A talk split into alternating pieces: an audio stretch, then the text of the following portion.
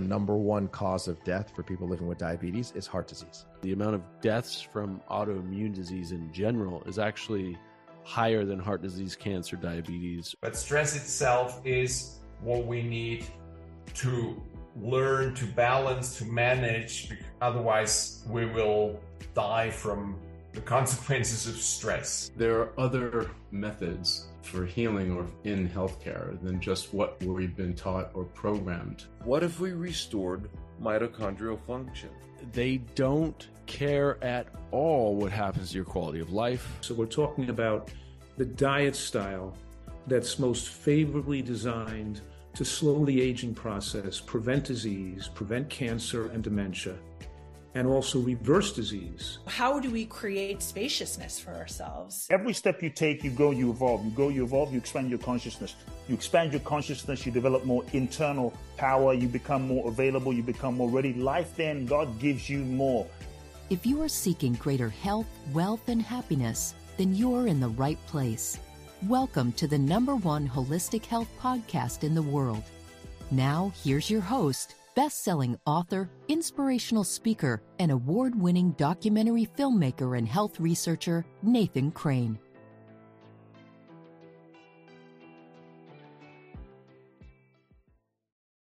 Welcome, everybody. Super excited for you to join us here on the podcast. Today, I have a very special guest, David Berceli, who is a PhD, is an international expert in the areas of trauma, intervention, and conflict resolution. He is the creator of TRE. I've been posting some of these videos on my accounts lately of me doing TRE. I'm going to, we'll show you some examples of it. We're going to talk about what it is. I think it's an incredibly powerful tool that every person should know how to do to help release tension and tightness and even stuck trauma from the body. Um, TRE stands for tension and trauma releasing exercises. And Dave has spent decades living and working in countries around the world, providing trauma relief workshops and designing programs for international organizations around the world. Um, he is a um, he's a therapist, and he designed he figured out this methodology through a really unique uh, personal experience, and has since helped thousands and thousands and thousands of people around the world to deal with trauma, which stores as um, tension and tightness and often chronic pain in the body. And we also know that trauma can lead to neuropeptides being released from the brain into the body and getting stored in the body. If we don't release those neuropeptides through certain practices and different things that we can do, they can continue to create chronic inflammation. And we know chronic inflammation over months and years of time can actually lead to chronic diseases like cancer. So, it's incredible to learn simple methods, simple ways to empower our own bodies to release these um, these traumas, uh, so that we can live free and healthy and feeling good without all the pain. So, David, thank you so much for uh, for joining me here on the podcast. Nathan, I'm excited and delighted to be invited. Thank you. So, um, I learned about TRE recently, and you offered uh, a session so I could experience it. So I did a first session in my living room, not knowing what to expect. Actually, didn't even watch any videos on it, so I didn't see any previous like experiences of the tremors, of the shaking. Like I read your website, I read about you, I'd watched some of your videos teaching and speaking, but I actually somehow didn't actually see any of the tremoring and i know there's hundreds of videos online of people doing it. So it was it was interesting because when i first um, so i didn't have like a visual representation of what we were going to actually do which i thought for me was pretty cool because once we first started the session you did it on zoom just laying down you know uh, getting the, the the core kind of tight and you lift your pelvis up and then you know you relax and you guide people how to do this. They can go to your website learn how to do it for free and we'll we'll show people here as well um, the process. But then you know the legs start tremoring, the knees start tremoring, and it's just automatic. It was such a crazy feeling at first, like, whoa, my body's just doing this on its own. Um, it's going into this, you know, what what you call neurogenic tremors as a way as an autonomic nervous system response, right? That helps the body to start to release this tightness and tension and trauma. And it does it all by itself. And then it can start to take over and do it all over the body, which I found unbelievably wild. Um, at times, there's even like, you know, kind of sexual feelings in the body, like with the pelvis bouncing up and down. In my case, there are times where, like, um, you know, I've done it, uh, I think four times now as a recording of this. I'll be doing it uh, more times as well. We finally got it up to the shoulders. Um, and you didn't know I had like a lot of pain and injuries and problems with my left shoulder.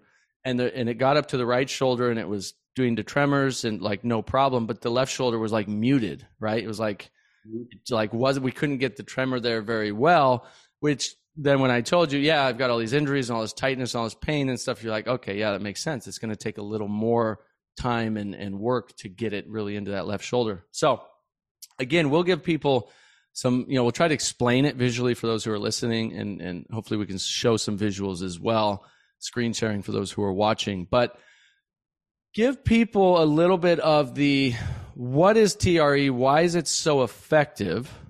And then let's talk a little bit about, and then we'll share people actually how to do it and what it's about. And then um, also the backstory of how you discovered this is like fascinating. I've been telling everybody I know about this lately. I was telling my physical therapist about it this morning. I was showing family and friends and like everybody. I'm like, look at this. They're, you know, and they first see it and they're like, what the heck's going on? But if I explain it, it's like, oh, that sounds really interesting. Yeah. Well, it is, it is kind of funny because you could explain it the words make sense. It's even logical. But when you visually see it or you personally experience it, it changes completely the, the concept of the theory. So, and that happened to me because remember, I'm a clinical social worker. I was living in several countries in the Middle East that were at war. And so I was experiencing that myself and clinical therapy was not effective. You have to know the language, the culture, etc. And so, but because of that, my uh, comfort level of thinking I had something to offer in these countries was basically broken. It's sort of my paradigm was broken. But when that paradigm breaks, Nathan, and you know this, we see differently. Something new happens. We might see the same thing we've seen for years, but now we see it differently. So here's a great example of that for all of us. When you get scared, you know that you tremor. Okay. You get you get frightened. That's it. You start to tremor. We have it even in our phrase, my knees were knocking. If I was frightened right now, you would hear my voice quivering. If I was in a minor car accident and I get out of the car, my hand might be shaking to try to get my driver's license for the police. We all know this. Even in roller coaster rides, you might start to shake or shiver before, during, or after the roller coaster. What do we do? We laugh about it.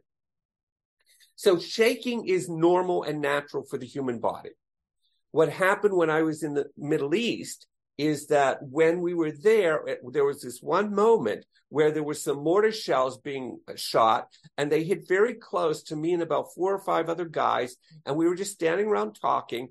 And as soon as that shell hit, we all ducked like this, meaning we pulled into the fetal response. And I know that fetal response, but it was the first time I couldn't believe we all did it exactly the same way. It was like it was choreographed. You couldn't believe that human beings who had never been taught to do this, we never learned it, the human organism itself knew how to protect itself. That fascinated me because then I thought, well, what's the neural pathway that goes through the nervous system that attaches to the muscles and the fascias that create exactly the same fetal reaction in every human person uh, on the planet. That fascinated me. But then I thought, well, if the organism knows how to do this, it must have an autonomic response to come out of it. Otherwise, we would live like this our whole life long. And so that autonomic response to come out of it was a curiosity to me. But then later, a few years later, I was living in another country in the Middle East that was at war and there was some bombing. And so I went into the bomb shelter and I had these two kids, two year old boys sitting on my lap. They were facing each other. So I had my hands on their backs and they were shivering in terror. And I could feel it in my hands and I was fascinated by it. Then I looked around the bomb shelter and I saw that all of the young kids were shivering like this, uninhibited. But when they got to be about 11, 12, or 13, and they were going through puberty, I could see, oh my God, their body wants to shake, but they're learning how to control it. And then when I, I looked at all the adults, and none of them were shaking. So after the bombing was over, we came out of the bomb shelter. I asked the men there, I said, Do you guys shake the same way the children do? And their answer was perfect. They said, Oh, we don't shake like that because we don't want the children to think we're afraid. And that was like a light bulb going off. That was my answer.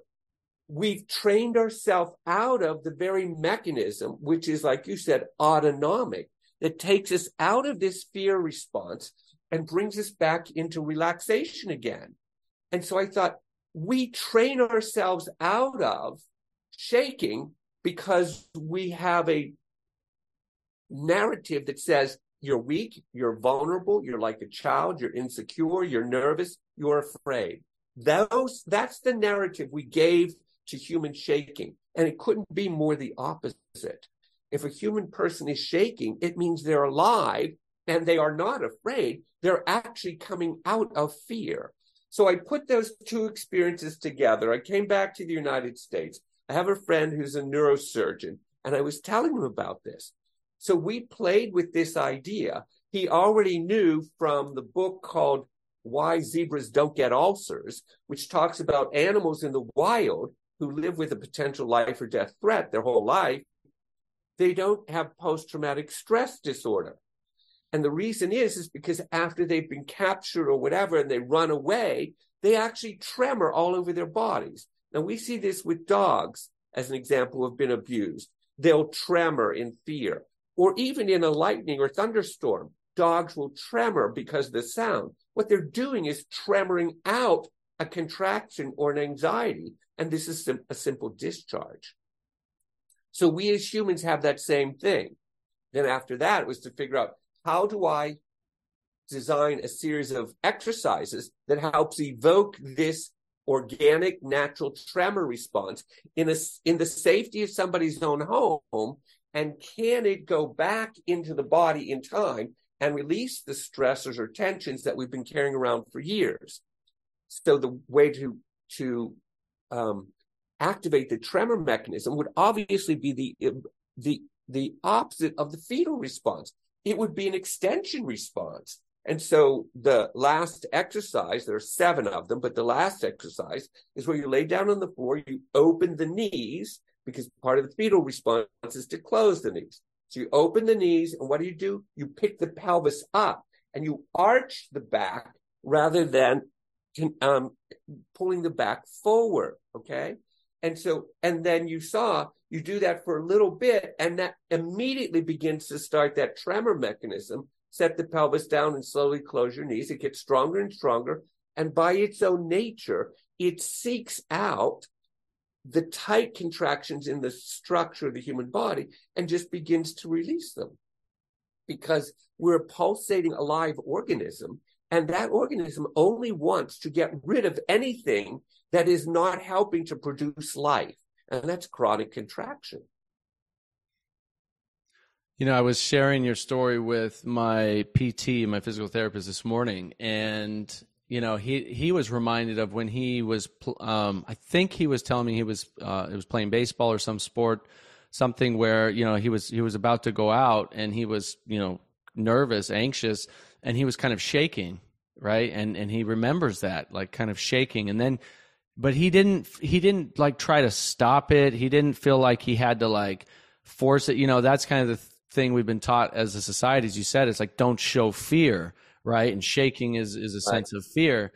But in that moment he just kind of i guess embraced it and then went out there and did his thing and did amazing. Like had you know yes. uh, what was incredible. And had he and it makes me think you know had he tried to go oh don't show fear. You know this is fear. And i'm oh i'm getting like you get that kind of um, you know that dialogue that self you know deprecating dialogue going on in your mind that oh you're afraid oh no i'm going to do terrible then you try to hold it in and like you know everybody's right. who's ever been in a situation like that knows that you actually perform worse if you don't embrace um, that sense of anxiety or Yeah. nervousness and turn it into excitement. You know, we have that ability. Someone I've been speaking on, you know, stages in front of hundreds and thousands of people for 15 years, and you know, really early on, uh, for for the first eight or 10 years, I would get. At first, it was fear before going up on stage, even in front of a small group of people, 20 people in a living room. At first, it was like it was it was it was the fear of death. It was like it was like worse than the fear of death. Complete and total tunnel vision and you know, sweaty Yeah. palms and can't think and it was just like the worst feeling ever. And then it eventually turned more into like nervousness and anxiousness. Um, but I would, you know, do it anyway and and um and then it turned then I realized how to turn that into excitement.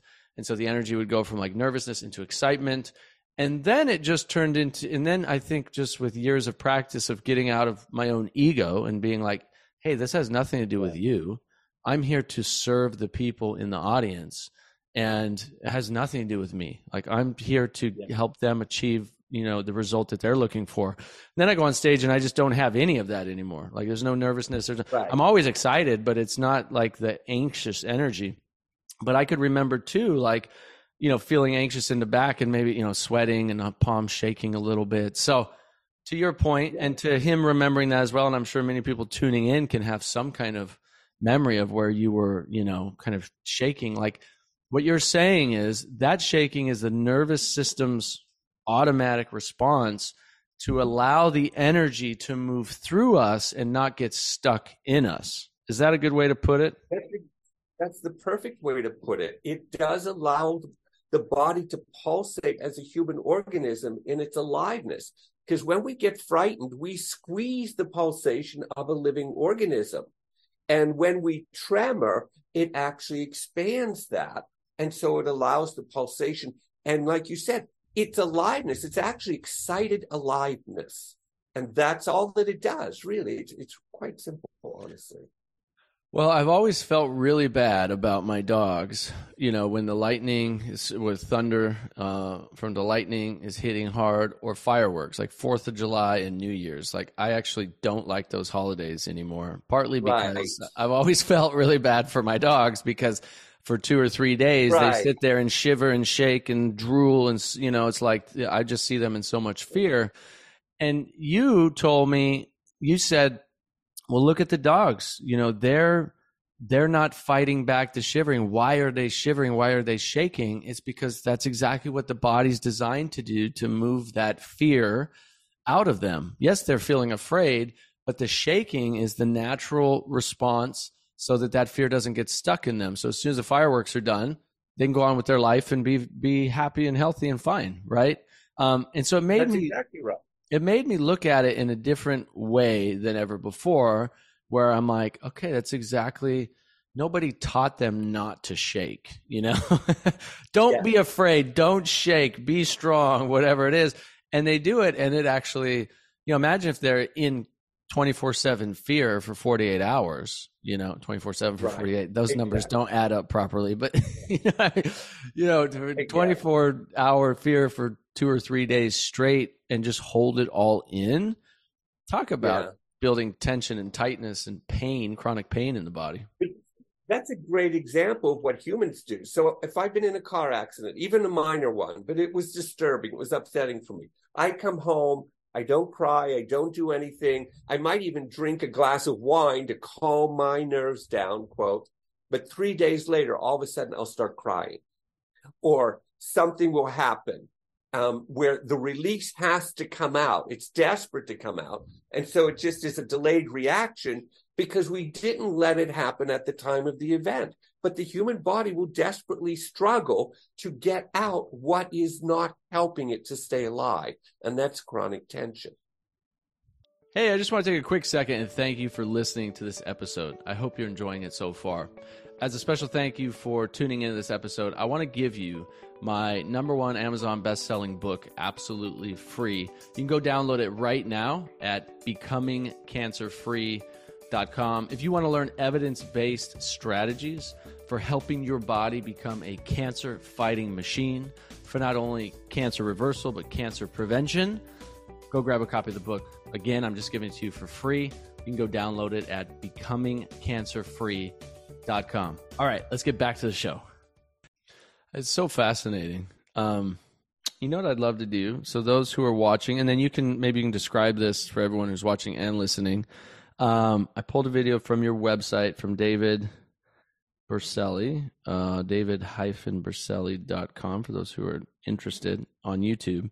And this shows some of the different kinds of tremors that um, you can activate in the body. So maybe you can talk. Uh, can you see this okay? Yes. So maybe you can talk through this a little bit and I'll play it uh, with the audio off and you can kind of explain what's going on. Okay. So this man is just a, a businessman. He came to me because he had tension and so I activated the tremor mechanism in his body and it just starts to shake. And it shakes first in the legs and then it goes into the hips. But it'll travel up the spinal column, like you saw there. It'll just travel up the spine. And then it's got to follow the spine. It's got to loosen the neck and the shoulders because the pelvic girdle and shoulder girdle are connected by the spinal column. And so occasionally there, now you see it going straight up his spine rather than wiggling it.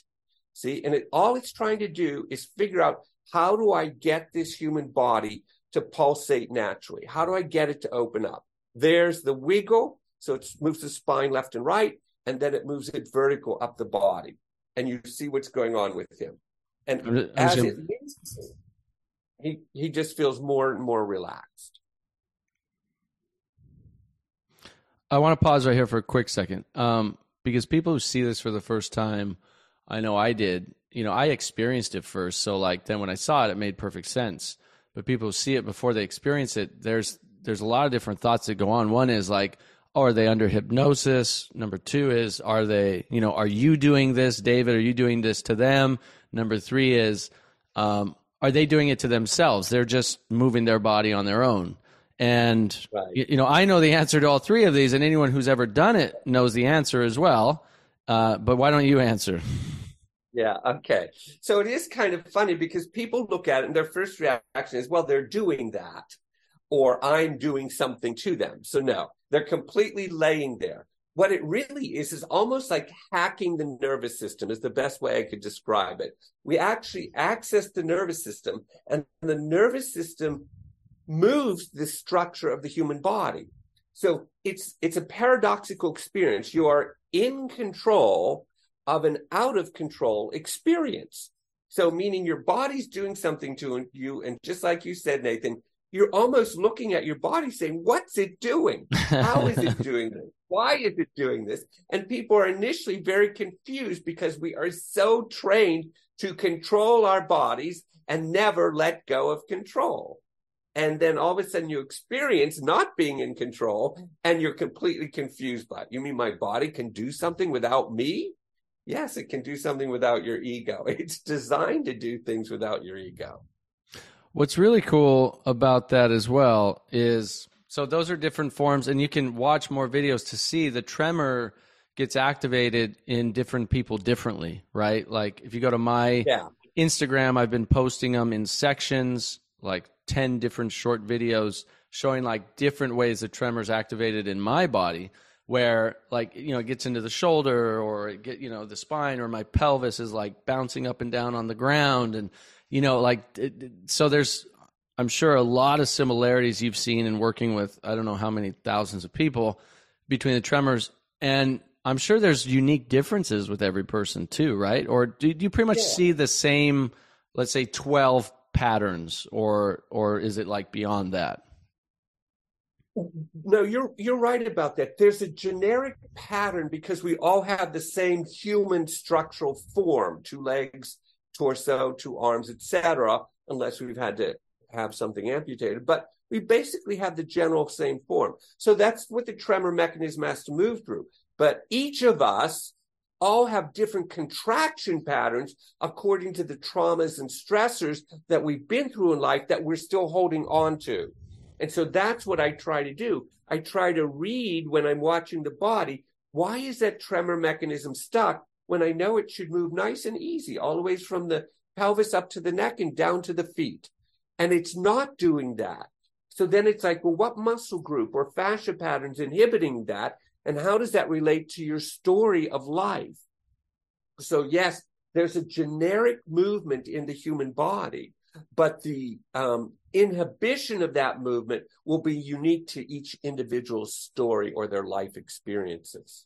Because of some trauma, some injury, some sports athletic injury, some childhood yeah. adverse Any, event. Yeah. Car it crash. two different categories psycho emotional or physical. But sometimes it could be both of those. A car crash for some people is just a physical thing. For some people, it's a psycho emotional and physical thing.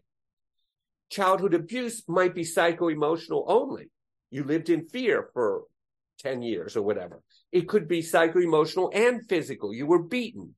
So it's a sort of an interplay inside the human person as to what's involved. Because when I walk, talk people through this, and I'll say, well, your left hip is moving different than your right hip. You know why?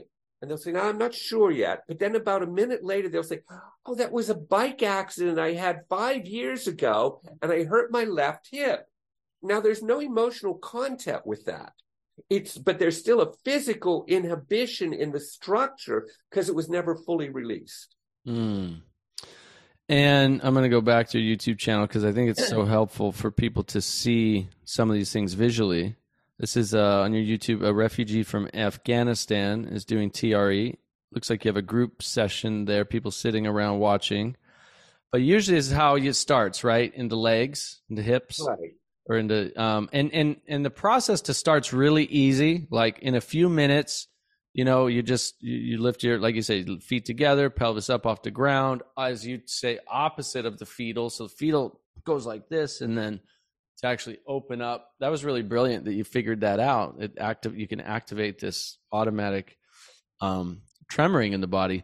But you're to, just so people know, you're totally awake. You're totally conscious. You can do it with your eyes open. You're, you don't have to go into a meditation. You don't have to go into. So here it is. Maybe you can talk through this a little bit, but I want to finish that point for people. It's not like you go into hypnosis or meditation or something like that. You're totally like the first session I did with you. I was like laughing the whole time, asking you questions like, why is this happening? What's going on here? Like it was just amazing. And you can stop it at any time, which is, you know, really, um, uh, really cool. Like you just, your body goes through what it wants to. And then if you're done, like I was like, oh, I'm getting tired, David. You're like, okay, just rest, and then I just stop, right? Right, um, exactly. But you're not actually doing this. It's your, like you talk about, it's it's subcortical, right? This is basically automatic expression of your nervous system. Right. So we see this guy. He's a refugee, young refugee. This was a training I was giving in Austria. He's Afghani, and so he came and I've worked with many refugees. They have tremendous tension in their feet, their ankles, and their legs. I know that. But look at the whole rest of his body. Absolutely nothing is moving. It's that was like me the first time, the first two times, really. Right. And like many people, the whole upper torso is completely froze. There's no pulsating aliveness there at all. It's all in his legs. That's where his terror is. That's where he had to run from danger. He needed his legs to be highly charged in the life experiences that he had. So my job is to say, well, if you've got that much energy, let's try to distribute it through the whole structure of the body. So here I just gently um, release his neck a little bit. Okay. Tell him take a deep breath and relax. That's all I'm doing. And so I'm going to try to move that tremor mechanism up his body. Okay. And that's what I'm explaining to the group. So here I just do a little release in his neck, and this is sort of like a cranial sacral intervention. You don't have to be trained to do it. You could have your, pal- your spouse or your partner just hold your head, but it's making a connection between the upper part of the spine and the lower part of the spine where I know he has lots of energy. Okay. So now I'm going to have him then uh, reactivate the shaking mechanism again and then see if we can figure out how do we bring it up the body. Now, this whole thing, I'm instructing people. That's why um, I'm taking my time. Now, watch this. I did nothing but pull gently on his neck, and here comes that delicate pulsation in his feet. Mm. So I hmm. know that I connected all the ways down to his feet because there are fascia patterns that do that. And all I did was gently pull on the neck to say, why don't you sort of slowly activate yourself and come on up the body. That's my translator there. And so here, that's where I saw that looks like that's where the tremor mechanism or the inhibition of the tremor mechanism is strongest. And that's just from observing his body, just because I've had a lot of experience doing it. So I inhibit that section of the body right there.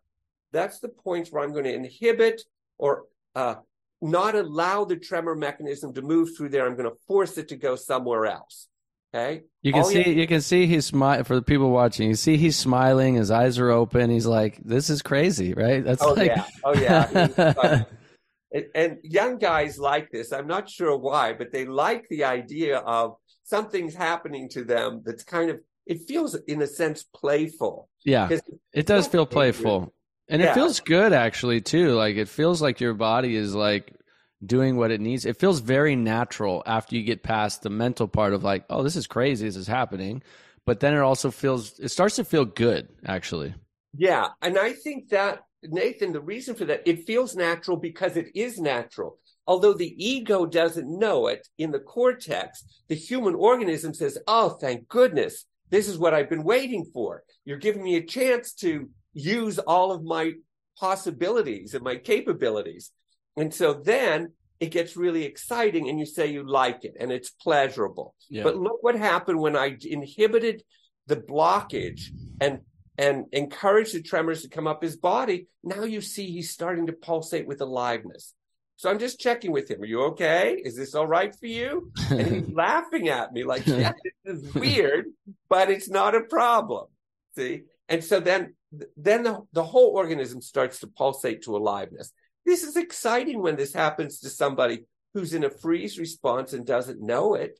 And certainly for refugees, they're all in this experience. And now he just lays there, and within 20 minutes, he just came to life and he's all excited about it. He's laughing because his shoulders are moving. He doesn't understand it. But like you said, it feels good. It feels weird, but it feels good. Now, let me pause that for a second. Let's say someone has, let's say someone like me, right? Um, let's say you're an athlete or you're someone 50, 60, 70. You have chronic pain or chronic tightness in one area of your body. Like I have this chronic tightness in my pec um, and into my shoulder. And, you know, we're still working on, like with my physical therapist, for example, we're trying lots of different things to kind of try to get to the root of it and help release that tightness from stretching and mobility to you know different kinds of exercises to myofascial release you know and it's and i've actually been working on that for a few years now. Um, with i would say um, from the shoulder injury tremendous results but from the chronic tightness that's been there a long time very little progress so is TRE something, let's say someone's got chronic back pain or chronic tightness in their hips or their knees, or like in this case, my shoulder and chest. Is TRE something that by itself can completely eliminate that tightness 100%? Well, that's a little bit um, complex to answer, but I my baseline is if there's no permanent damage, the tremor mechanism should be able to help you get through it. What kind of permanent damage would be restrictive? Uh, uh, well, if you've had um, like a um, a fused spine, as an example, Okay. or you know you've you've got uh, rods in your shoulder, as an example, and that inhibits the movement, different than just tight muscle or fascia. Yeah, if it's if it's more muscle, fascia, tendon, Yeah. ligament, whatever. But Um, see, I also like doing this in conjunction with physical therapists and chiropractors and massage therapists. And what I would challenge you to do, since your physical therapist may be open to it, lay down and tremor before he starts manipulating your shoulder. mm, See, because the tremor mechanism is going to react to that and potentially respond to it. Because it, most of the people in Finland who are TRE providers are physical therapists. That's that's their sort of baseline thing, and they've had tremendous results using TRE in the physical therapy manipulation of the human body. So it can work really well in conjunction with these other methods because the tremor mechanism is the natural mechanism of the human organism, but you're having external interventions, which I did some on you as well. And my external interventions assisted the tremor mechanism to move through your body. So let's say in that case, let's say, you know, tremoring, we get it up to the shoulders. Like what would the physical therapist do at that point to the well, shoulder you, or whatever joint? He would uh, conti- just simply massage the pec muscle that you think is tight and actually move the structure. But he would do it very, very slowly because, and I mean minuscule slow, because what may happen is the tremor mechanism may start to move up the structure the same way I loosened your right shoulder a little bit just by pushing into it. Yeah. Was enough to get it to release. Yeah, you just stuck you just stuck your fingers basically under my shoulder blade where the, you know, the muscle was tight right there. Just right. basically just pressed under the shoulder blade for I don't know, 20 30 seconds and then yeah. let go and then within a minute, like that tremor was all the way up in my right shoulder. Right, exactly. it's kind of funny. We even laugh when we talk about it because it's weird. It's yeah. really weird, but it's amazingly normal for the human body to do it. So I've just learned all you have to do is just contact that tight point, like you saw me doing the legs of that refugee. I did it in your back. I found mm. the hmm. tight spot poked it for 20 seconds, let go, and the tremor mechanism now was sort of instructed in some way to move up to there, or it was able to move up to there because we created as a minor release actually. And then all of a sudden it takes over by itself. And so, and for in your case and, and many other people, if we can get that right shoulder to move more and more and stronger, it should start to inform the left shoulder because they'll try to balance each other out. And that left shoulder, if it's informed by the right shoulder, will actually try to imitate the movement of the right shoulder. Hey, I just want to pause a second and ask you Are you enjoying this episode so far? Are you getting good value from this content? If so, then I know you're going to absolutely love Healing Life. At healinglife.net, you get exclusive and premier access to hundreds of the top world's doctors, experts, cancer conquerors and survivors, exclusive interviews that I have done with all these experts and doctors uh, that are not available for free online. They're only available at healinglife.net. So not only do you get access to all of those, but you actually get to speak with these doctors and experts and ask them any question you want about health and healing. And this is available exclusively to Healing Life members. You can try it out for free. Go to healinglife.net and you can start your free trial there. And uh, whether you're interested in learning more about detox or cancer, diet and nutrition and nutritional science, about diabetes, about heart disease, autoimmune disease, anti aging, longevity, all of these topics are covered in depth and more are continuing to be added at Healing Life. And again, you get to talk to these doctors yourself. So I invite you to set up a free trial at healinglife.net, and I hope to see you over there. Now, let's get back to the show. Mm, fascinating. So, have you seen? Per- so, so you're not saying it, it, it can or it does, you know, uh, get rid of chronic tightness or chronic pain every time. But have you seen it do that in people where they've been dealing with chronic pain? They do TRE and and like their that tightness and pain goes completely goes away like hundred percent. Yeah, I have a testimonial of, of a soldier who said his back pain was so severe for almost, I think it was 15 years. and he said because his back pain was so severe, he could never stand on both feet. He could stand, put the pressure on one foot or the other. And he just did TRE for like 20 minutes and stood up and said, This is the first time I've stood on both my feet in over 15 years. I'm editing that video now. I'll be putting that up. But I get that a lot. I've had chronic tension. Women who may have trouble birthing children, as an example, may, maybe they had an epidural or it was done by C section. They'll often have tightness in their pelvis that's been there for years, and they can do TRE once or twice, and all of that just goes away. So it's really interesting. In one way, chronic tension is a serious problem, but in other ways, for the human body, it doesn't seem to be as serious because it seems to be able to get rid of it using its own natural mechanism. Mm. That's yeah, that's really fascinating. So, you were telling me a story about, um, or I think you were telling our group at the Holistic Leadership Council about um, you were in a in another country where the women were giving birth standing up and one woman on each arm. Can you tell that again? Because I thought that was really interesting. Yeah, when I was in Africa and I was working with a group of midwives, actually. And um, so they were all laying on the floor and they were tremoring together. They, they, we were just doing the regular exercises. But what was really cool and I love is one woman shouted out, "Push, mama, push!"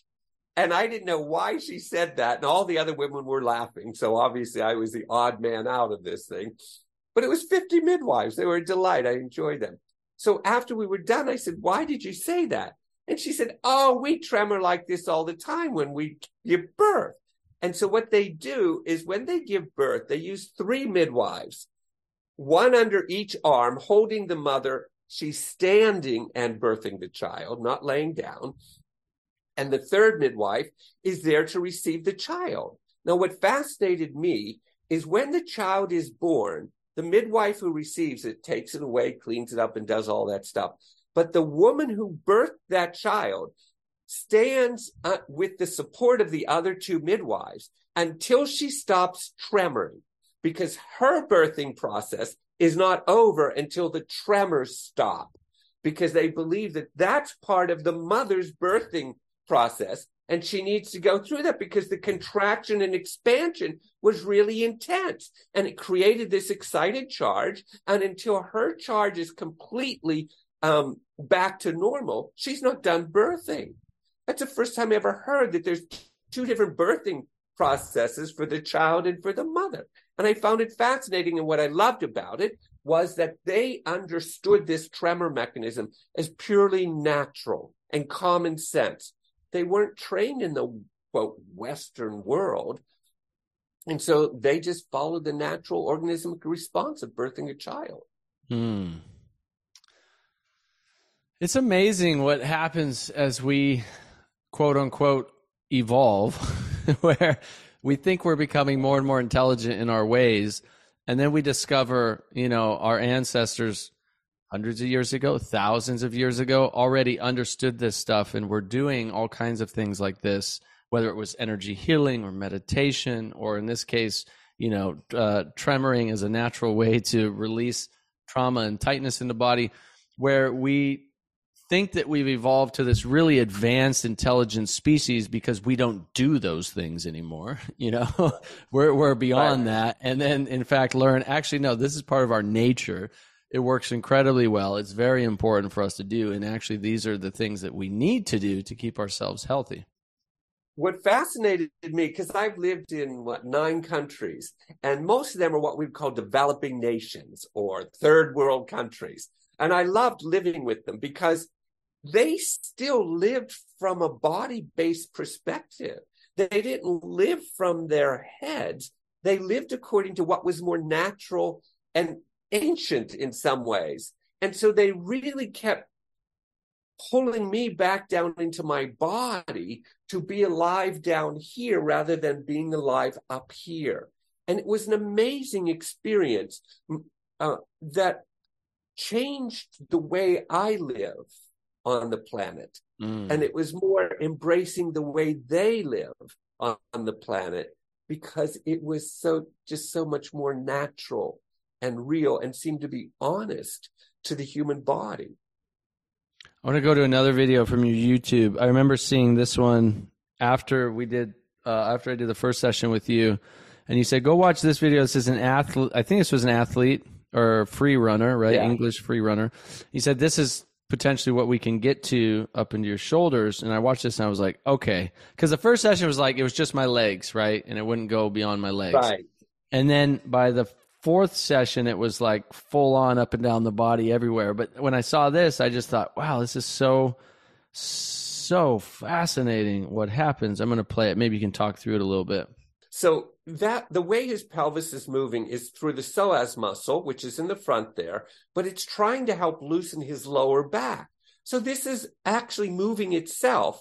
He's talking about it but it looks like he could be moving it but he's not as you well know But what happens is once that pelvis releases, the pelvic girdle, remember, it's got to somehow reconnect with the shoulder girdle as a new um, anatomical connection because the pelvis is now different than it was before. So you're going to watch this guy do this release. He's talking about how this feels sexual, actually. It does only because it's the psoas muscle, which is the muscle we use for the sexual movement. Right there. The shoulders connected with the pelvis. And now you see this movement going on through the whole torso. It's the abdominal muscles pulling the body. Only like this for a little bit. That looks so crazy for someone that's not experienced it. You're like, what is this guy? This guy's possessed. What is going on? I get that all the time. Are they possessed? is, this, is this a satanic ritual? No, they don't do that, but they always want to know: is it possessed? No, yeah. look at this is a human organism. See, we have to think of ourselves as a big complex amoeba. It just moves itself back into a healthy realignment. His lower back slowly settles onto the floor, and then he talks about what that experience was like.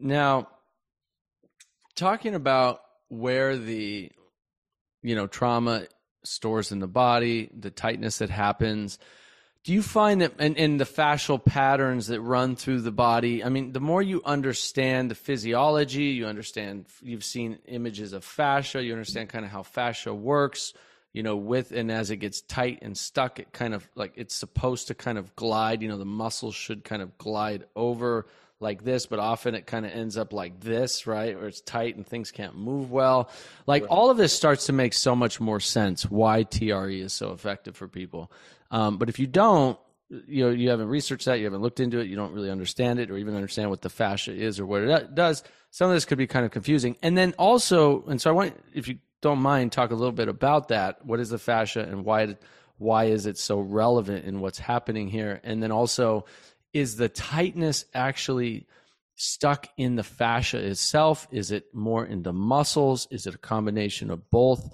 Um, and then the third thing that I'm thinking of as well, so it's kind of a lot to ask in one question, but is is the electrical nature of the body, right? Mm-hmm. How how we are energy, our body is electric. We have electricity running through us and magnetism running through every cell of our bodies, and how this is like um, I almost see it as as an electrical stimulation. Like it looks like e-stim. If you anybody who's ever put e-stim, any athlete or yes. anybody with you know muscle atrophy has ever used e-stim, it's the same thing.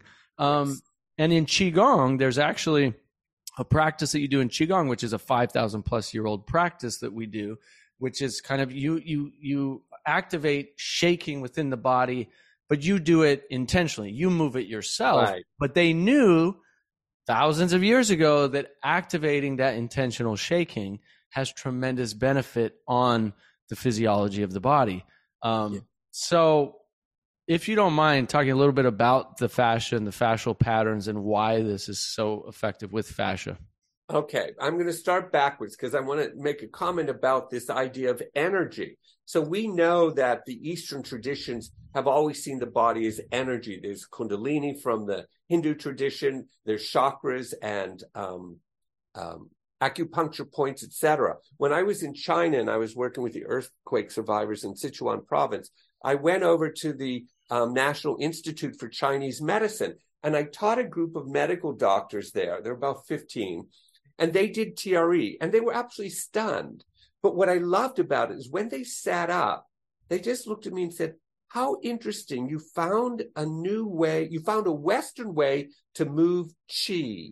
Mm. And through their own body and their own body's intervention. So we know how to inhabit our bodies rather than taking this to um, therapeutic um, processes that cost money and you think it's a professional and only they can do it.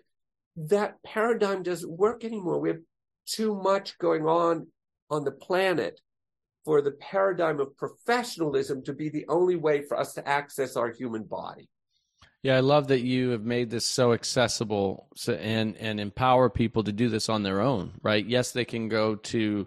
I know you. Um, there's a nonprofit who uh, trains providers in TRE so people can find a provider and, and guide them through it, which I think is valuable for at least your first few sessions, you know, is to get some guidance, get a provider guiding you um, because you have questions and they can, you know, help you through some of the challenges. But I love how you've made it so accessible to everybody. You're like, look, everyone should know how to do this and can do it, and you can actually do it quite easily. I guess the question I have is what about people with deep rooted traumas? Maybe it's PTSD, maybe, you know, there was a traumatic childhood adverse right. events or molestation or, you know, seeing a parent killed, things that are just deep traumas that people haven't resolved, unresolved childhood adverse events and traumas. When people do TRE or tension release exercises, do those traumas come through emotionally? And is there a concern, if so, people doing this on their own, if those, you know, emotional um, traumatic experiences come up through the, the physical engagement? Perfect. Okay. So, absolutely, if there is unresolved psycho-emotional connection to the chronic tension pattern that's being held in the structure, if I start to loosen or the body starts to loosen that defensive pattern that was built in, in childhood, as an example, and there's still emotional content, those will directly connect. That's the good thing that they do do that. The side that they have to be careful of is, is that connection overwhelming for them? And if so, then very much they want somebody to be with them. Sometimes they might need a professional to do it. So they want somebody to be with them that simply provides safety and connection to the present moment. Because if we get connected emotionally to a past, that means part of our brain is not in the present moment. So if a person is overwhelmed and they can't hold a present moment consciousness while they're experiencing a past emotion, then they definitely need somebody to be with them. Now, that's how it's designed in our quote Western world. But when we're working in developing nations and we've got thousands of war survivors, etc., of a lot of pain and sadness, what I do is I teach them that if they're laying on the floor and somebody next to them cries, you hold their hand. And you, in Brazil, it's amazing. They start singing a song as soon as somebody cries. And they mm. create that connection as a community because they're healing as a community. We don't do that so much in our, our Western world, which is really sad that we're not healing as a family, as an example, or as a community, or as an association. Um, but yes, in our understanding, you definitely need somebody. If you cannot um, uh, maintain a state of presence while you're having an emotional discharge. If it's overwhelming to you, then definitely you should get somebody that you feel safe and comfortable with to guide you through that. So to guide you through it, I mean, it could be a TRE provider, but could it just be? I know you really love couples doing this together. Could it just be your partner who's there, like you said, just holding your hand and just being there for support? What a person needs is safety when they're accessing these emotions from the past. If they can get that safety from their partner or spouse, or even a close friend, then that's fine now, we don't want to turn the partner, spouse, or close friend into a therapist. So that would be people who say, I just need you to hold me. And this is so funny. I'm going to tell a little story. I'm working with a couple, man and wife, married couple, lovely couple. She starts crying. And he looks at me and says, What do I do? and I thought that was so funny because that, uh, sadly, that's our culture. I said, just hold her. she doesn't need anything but your nice warm embrace. And so he holds her, she cries and gets through it, and it's over. See? So he's not being her therapist, but I thought it was so funny that he didn't know what to do when she cried, as though there's some therapeutic wisdom I should have. just provide safety. That's you're like all. you're like just give her a hug and tell her you love her right. and exactly everything's going to be okay. yeah. Because when you're dealing, look at this. If you're dealing with people who've got really financial restrictions, they don't have access to therapists or counselors. Who do they have to rely on? Themselves. And what can we do? Teach them how to rely on themselves. That's empowerment. Have you seen things as profound as um, like uh, addictions go away with TRE? Have you seen anything like that? Whether it's addiction or addictive behaviors or behavior pattern changes in people? Yeah, definitely addictive behaviors kind of go away and addictive patterns go away. But I've worked with people with all types of addictions from chemicals of some sort. And the thing that TRE does is it helps them go back into their body because usually using some sort of chemical addiction is because the brain is going crazy. Right. And people want out of their brain. Exactly. But that means it's not connected to the body. See? And if I can get the brain connected back into the body and they can feel pulsation and aliveness from here, this starts informing them which calms down the anxiety in the brain. Now, having said that, I have a lot of people who have used this who've been addicted to drugs or alcohol, and they say this actually helped them get over that. Others go back and forth still because the addiction is still too strong or what's going on in their head is still too strong. And so they like TRE. They know that it helps them, but it hasn't been help, able to push them over the hump to really get off of it. But having said that, there was a, there is a place in Colorado. It's a rehab center for drug and alcohol addiction, and they use this regularly, and the participants absolutely love it because they can feel, they get to feel their bodies because drug and alcohol numbs numbs us out. So these receptors in the human organism aren't signaling to the brain the way they should be, and so we actually feel disconnected from us, which is what we want as a, that's the ultimate result of healing is I'm reconnected to myself again.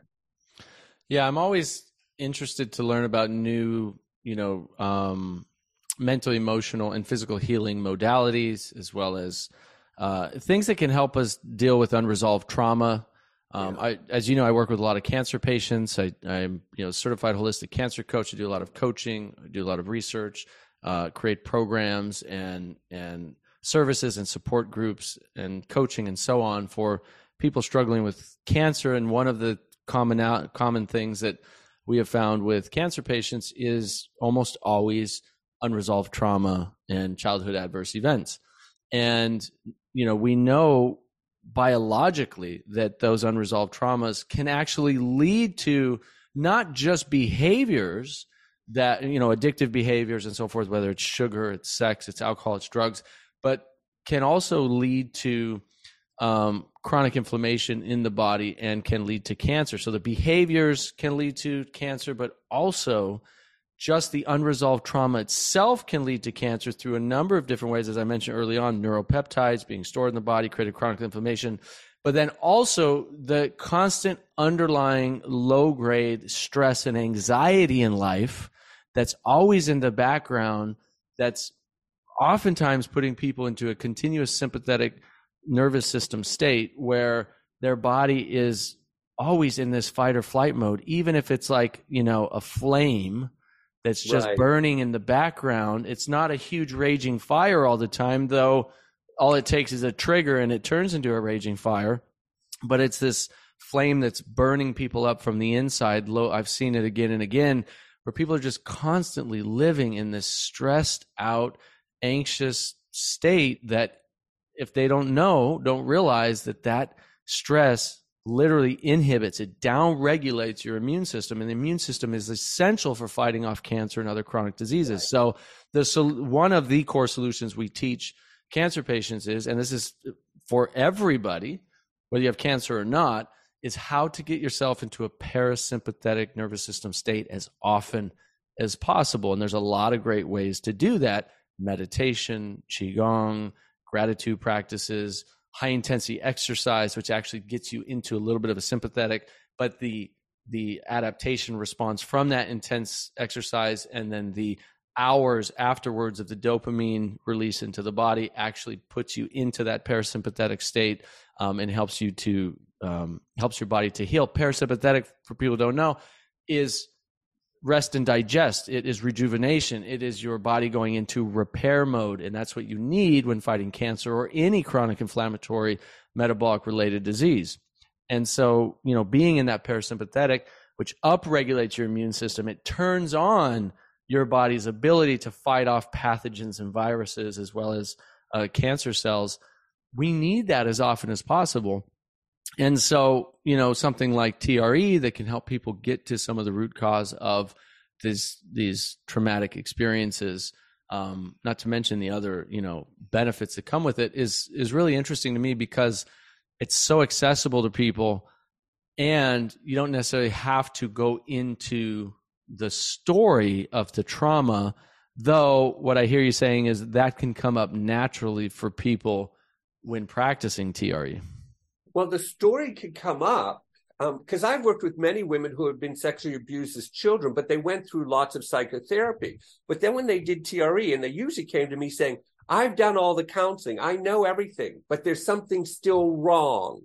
It's still in the structure. Mm. So they'll release it from the pelvis and they'll be able to say, Oh my God, that is the abuse.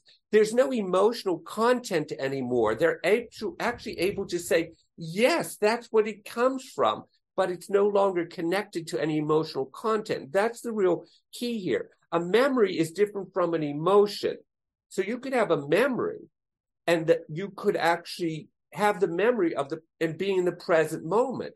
But if you have an emotion that carries you into the past and you lose your connection to the present moment, that's when you need some sort of guidance or connection with somebody else, therapeutic if necessary, to keep you in the present moment because that emotion will discharge as quickly and easily as the tremor mechanism does discharge tension patterns. It's only looking for a way to get out, basically. And so crying might be the way to get out because crying mm. is pulsation of the diaphragm. But somebody could cry for a minute and say, Oh, that felt great. I don't need to cry anymore. I'm done. It's gone. Yeah. And some people could cry for hours and still not yeah. have cried enough. Right. And so then they break that down into small pieces because that trauma could be very real to them still in their body. And so they cry, but they need to cry is the whole point. See, but they need to cry, I always feel, with the tremor mechanism activated because the tremor mechanism is as organic as the diaphragm pulsating in what we call crying. We need the organic mechanisms in the human body to be operating completely functionally, and they work together to release the traumas from the past. And that's what miss that this tremor mechanism is missing. Now, isn't this? Didn't I hear you say that um, neurogenic tremors, which is basically what this is, right? Mm-hmm. In the in the conventional modern day medical system, are frowned upon, and in fact, if you have neurogenic tremors, like in the hospital, for example, they give you drugs to stop it. They say, "Oh, this is bad." They want to stop it. Is that true? And and if so, why yeah, is? There's a couple of things like this. The one, if you look up neurogenic tremors and all the research on it, it's done.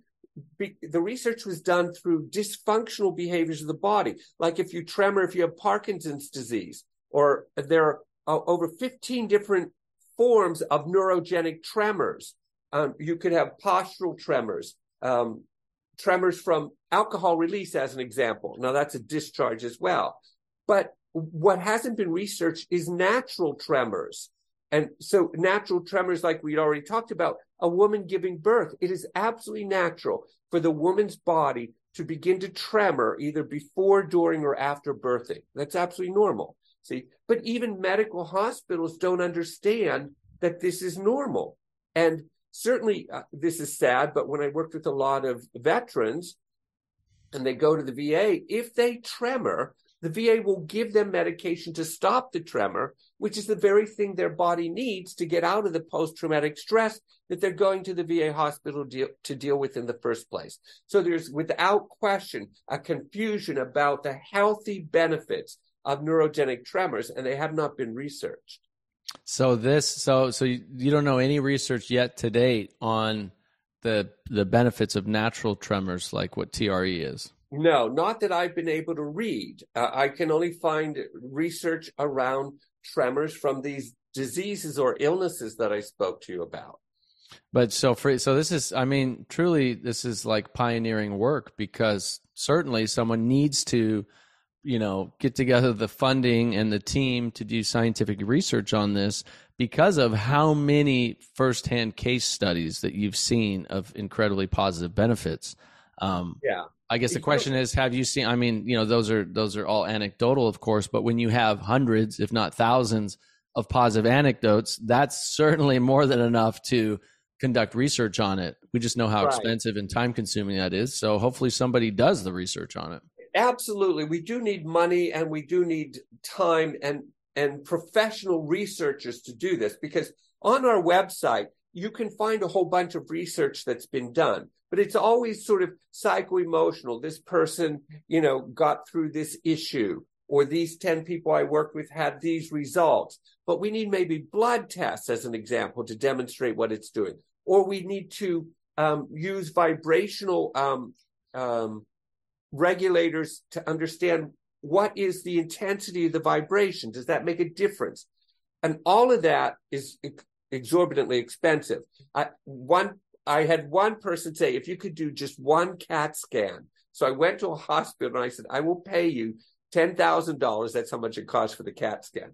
One cat scan $10000 i want a person just to lay flat and you scan their brain activate the tremors scan their brain and lay them flat again and scan their brain and see what changes in the brain as a result of it tremoring. There has to be some sort of change. They thought I was odd, and so they didn't let me do it. But and that's the type of research that we need to prove it to the medical field because they, they don't want just nice things that somebody claimed, oh, this was good and it made me feel good afterwards. They want to know medically. Well, even so, I just so at uh, this is the nonprofit website, right? Traumaprevention.com under research. I mean, you do have a ton of publications on here on stress reduction. Yeah, and they're from Um, around the world. We have research being done all over the world, see, and some of it's been published, but we still don't have like a definitive um, research that medical science would accept. Sure. And now, is this something you guys are doing more? Like, can people donate to the nonprofit to contribute towards higher level research to be done? We're not. Well, yes, if they wanted to do that, we could, but we really don't have the the researchers pulled together. And to do this kind of research, you need to be attached either to a hospital or usually to a university. Those are the two places where you can get the type of research done that you need. This one looks really fascinating. Department of Defense Centers of Excellence for Psychological Health and Traumatic Brain Injury, mind body skills for regulating the autonomic nervous system. Is this something you guys did with the DoD? I did this with the DoD. Yes. oh wow! And what was what was the result of this? Well, scroll down. I think I, I oh, this might be the whole long one. Um, I can just- go down to the. Um, uh, I didn't see the abstract. There's the one place that has TRE in it, and they tell you what the results were for it. But basically, the result is it was positive, but it needs continued research to prove its effectiveness. Mm-hmm. I mean, that's what you know. It's so many things that are so beneficial. They're like, yeah, it was great, but we still need more research. Right. Like, yeah, it, it healed this thing, and this person's disease went away, and their life is better, and they have no more stress, and da da da. And it, it, you know, twelve people, and, And there was, and, it. Yeah. yeah, which is, which is, you know, that's that's science. that's science. It's extremely expensive and takes a long time. And like I said, you really do need professional researchers to do this um, because research, as that one researcher told me, it's very unforgiving. You cannot make a mistake. There you go. There's. TRE. Yeah, so they actually they actually measured it across 13 other different modalities from diaphragmatic breathing to yoga to yoga nidra, MMFT. Okay, so really interesting to Effects are reported, yeah, as being useful. And then all they say is that it's positive. It showed that there was value in it. Yep. It now needs additional research um, before it can be im- implemented. Sort of like yoga, as an example. Look how long it took to get that into the military. Right. Been around for over 100 years in the U.S., and only in the past 10 or maybe 20 years did uh, the military accept it as beneficial for soldiers. Now you've been working with military all over the world with TRE, right? With soldiers and you were telling me a story about a general who um, Yeah. brought it into the soldiers. Yes, they love it, actually. The soldiers love it. There's no question about it. And for two reasons. They don't have to talk about their trauma. They don't want to talk about it. And I understand because I've heard some of their stories and I've lived in war. They're not pleasant to, to even recount them. So, but it immediately, because you only have one chance with the soldier, which I love, you have one chance. If you can't do something to that soldier that they don't understand how you did it, they'll never come back.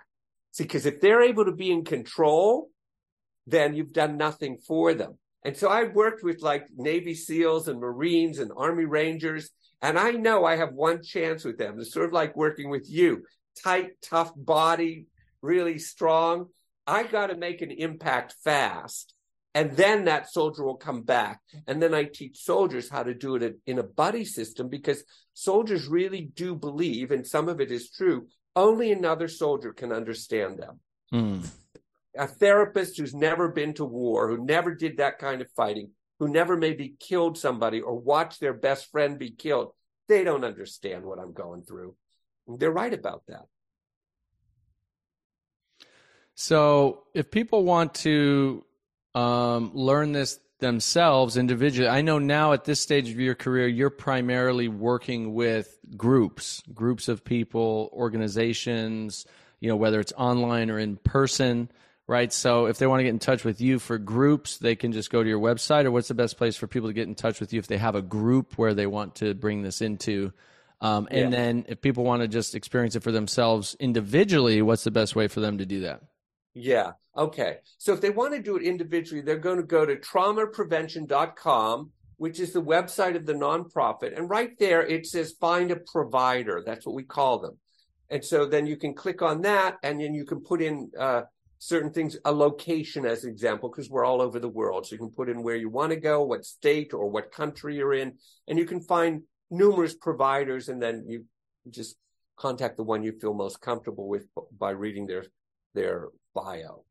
Um, if they want to get in touch with me, they can get in touch with, with me directly through dave at traumaprevention.com. But I don't take on individual clients anymore. I will help groups understand how to work with groups um, together. And even then, I might find a provider or a trainer who's better fitted for what they need. And that way I can refer them on to somebody um, that would be most useful for them. Got it. Well, I uh, I'm glad I learned about uh, TRE. I'm glad I got to meet you and experience this firsthand, and I'm excited to see as I continue to implement it, you know, for my own body, my own life, to see the transformations that happen. So I know that the four times I've done it so far, I've seen progress each time. I felt great afterwards. The first time I did it, I think I told you, you know, it was mostly kind of in the knees and the hips a little bit. And the next day, I went into a CrossFit class where we had to do uh, single arm overhead dumbbell snatches, which for anybody who doesn't know what that movement is, it's a highly mobility demanding movement where you have to get into a deep squat with your arm overhead, you know, your your hips below your knees, so deep squat overhead single arm. It's like one of the hardest movements to do uh, for flexibility and mobility demands um, with the hips specifically. And I've kind of avoided that movement over the years um, just because it's it's such a high demand on the hips and um, you know uh, all around all around the hips for yeah. for mobility. But that next day I went in and we had like 60 of those we had to do. And it was amazing actually that we did I did TRE that day before because when I went in it was like I felt like my hips were more open than they've ever been mm. after just one session. And I was able to do like 60 of those with a 50 pound dumbbell pretty much with no problem. And I was like, you know, I, th- I thought about it after. I was like, if I had to do these without having loosened up my hips the day before with TRE, I probably would not have been able to do them, or I would have been in a lot of pain after because it would have just right. pushed. You know, the tightness was there. It was like I had tightness in my hips I didn't even know I had. You know? right, exactly. That's the key. We don't know we have it, and the tremor mechanism knows it's there, finds it, and releases it. And what you just said, Nathan, is what all fitness people tell me. And this is why it should be in a fitness program because it actually gives you an edge up. It you tighten your muscles during the fitness training, but then there's got to be a release mechanism so that they can continue to pulsate. And like you said, they spread out and they breathe rather than being tucked, stuck tightly like that. And so fitness people would do really well to include this in their fitness program. Mm. Awesome. Well, Dave, thank you so much for the time. Uh, thanks for your you know dedication and passion and commitment to helping humanity. I know how much you deeply care about helping people. I see it firsthand. You just want to get this out to as many people as possible. So um, I hope everyone tuning in actually goes and tries this. And whether tra- traumaprevention.com, go to Dave's uh, YouTube, go to his website, email him if you want to get in touch with him about working, uh, bringing this into groups, whatever kind of group you might have. Um, I see so much benefit for all kinds of people all over the world, from athletes to you know chronic pain to people dealing with uh, traumatic PTSD, traumatic issues, uh, tightness, everything. There's so much benefit uh, available to people. So um, I hope people go and try it. And uh, Dave, thank you so much. Appreciate you being here. Thanks, Nathan. It was fun talking to you again. Thank you for listening to the Nathan Crane Podcast. Please make sure to subscribe and share this on social media. Then head over to nathancrane.com for your free ebook. So when we're talking about, you know, what are these underlying causes and conditions of these chronic diseases, cancer, diabetes, heart disease, they all have very similar if not identical causes. And that's the thing is when we get to the root cause of these diseases, we can not only prevent these diseases from ever happening, but empower our bodies to heal from them. In every one of our cells, we have tens in hundreds of thousands of chemical reactions that are happening every second that are cycling uh, back and forth. And it's like sort of a, a yin and yang. And, you know, for me, the soul, soul's purpose is evolution. It doesn't care about comfort. It cares about evolution. Mm. And so I think so long as we are following our soul, then we will evolve. And I think what sometimes blocks us from living our purpose, from manifesting that next level of our expression, is we have not evolved. There is also time for letting go all the expectations and relax and just breathe and be grateful what, for what you have achieved.